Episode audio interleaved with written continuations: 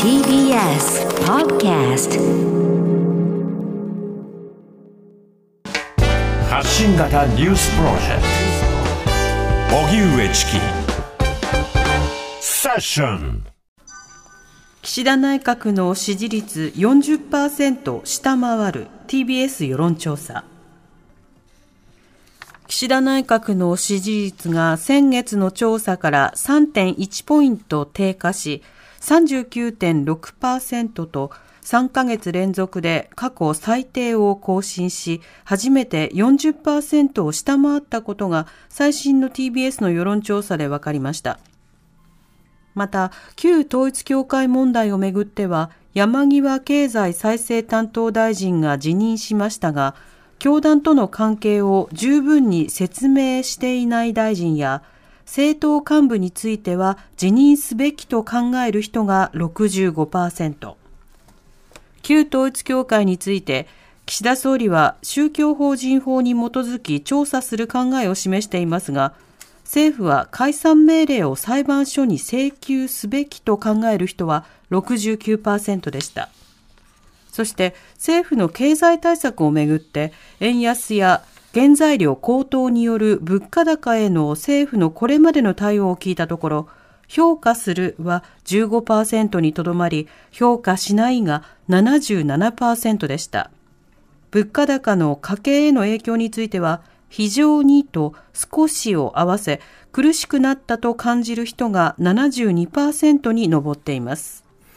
さて、え岸田内閣の支持率40%を下回るという TBS の世論調査ですけれども、まあ、世論調査、あの、全体的に、まあ、下降傾向、減少傾向というのは続いておりまして、今の政権はどうも支持できないよという方が増えているという状況になっています。その根幹の一つというのが、旧統一教会問題、ある、および、まあ、様々なその、えー、関連団体に対する対応というものが不十分ではないか、はい、あるいはその法律作りであるとか、まあ、国としての対応というのが、まあ、遅いと、まあ、全てが後手であるというようなことについての厳しい評価というものがついていると。いうようなことになってきますよね。で、この、まあ、問題については当然ながら、えー、質問権の先にどうするのかという論点、まあ、それから関連の法整備を短期間でどういうふうに作っていくのか、そして質の高いものをどう作っていくのか、そこが問われるというようなことになります。当然のその速度というものは問われるわけですが、えー、例えばその野党などは、まあ、こうしたものに対して、まあ、しっかりと解散請求をした方がいいのではないかとか、被害者救済のための法案を今国会で作ることが必要だと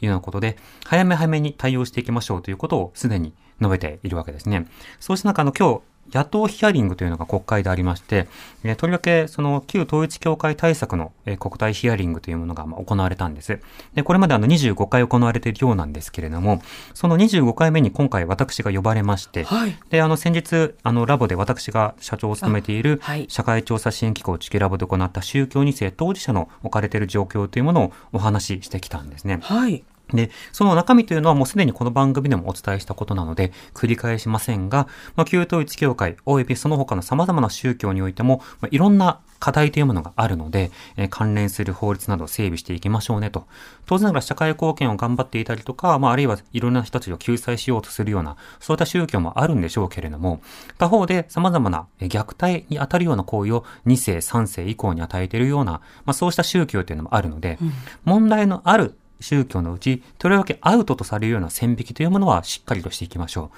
まあ、例えば子供に対する虐待、えー、体罰を加える、体罰というかもう暴力を加えるような、まあ、そうしたような団体とか、あるいはその過度な献金などによって子供の未来を奪う、教育を受ける機会、機会というものを奪う団体とか、そうしたものについても対処が必要ですというようなことになりましたね。あの、とりわけあの僕があの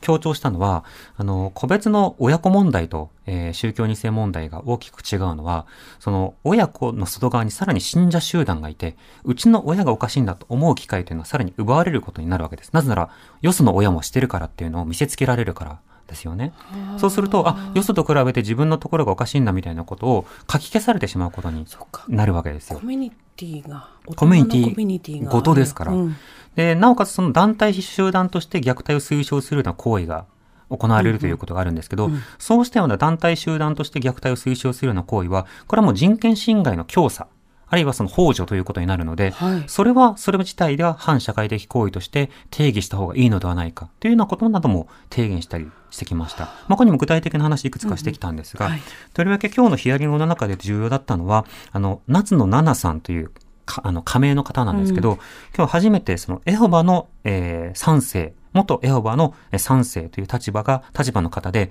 まあ、顔出しで、そして声も出して、はいで加盟ではありますけれども、あの、しっかりと、あの、議会やメディアの前で発言をするという、まあ、そうした機会が行われたんですね。そうでしたか。でそこではその度重なる体罰の話など含めて、はいご自身がどういった経験をしたのかということも話されていました。なので、旧統一教会問題というようなところにフォーカスを当てて、政治とそれから、え宗教団体、この距離を問うということもとても重要です。うんでもそれ以外の様々な2世、3世以降の、まあ、宗教体験、あるいは虐待体験と呼ばれるようなものがあるのであれば、それに対する対策をするということも、これまた必要ですよね。で、消費者被害という点で言うと、やはり、その旧統一教会だけではなくて、献金とか、霊的なものを買わされたとか、マインドコントロールされたとか、より広く対処をしていくということ、これもまた必要となってくるわけです。そうしたようなことに対して、今、当事者の方が、メディアの前で、リスクを取った上でええ、それでも発言をしていると。いうのは、そうしたのことを踏まえた上で、はいさて、政治は動くんでしょうかということが今問われているということになるわけですね。なので、そこに対してもまた後手に回るということになると、今でも様々な虐待というものを温存し続けるという、まあ、そうしたことに良しとしてしまうということになるわけですよね。なので、そこに関してはスピード感ではなくて、本当に速度が必要。そうですね。で当然ながら実態を知った上での対処が必要になるので、まあ、調査というのも進めていくことが、国として必要にはなってくるんですけれども、あの、効果的な対策ということを急いでほしいなと思います。荻上チキ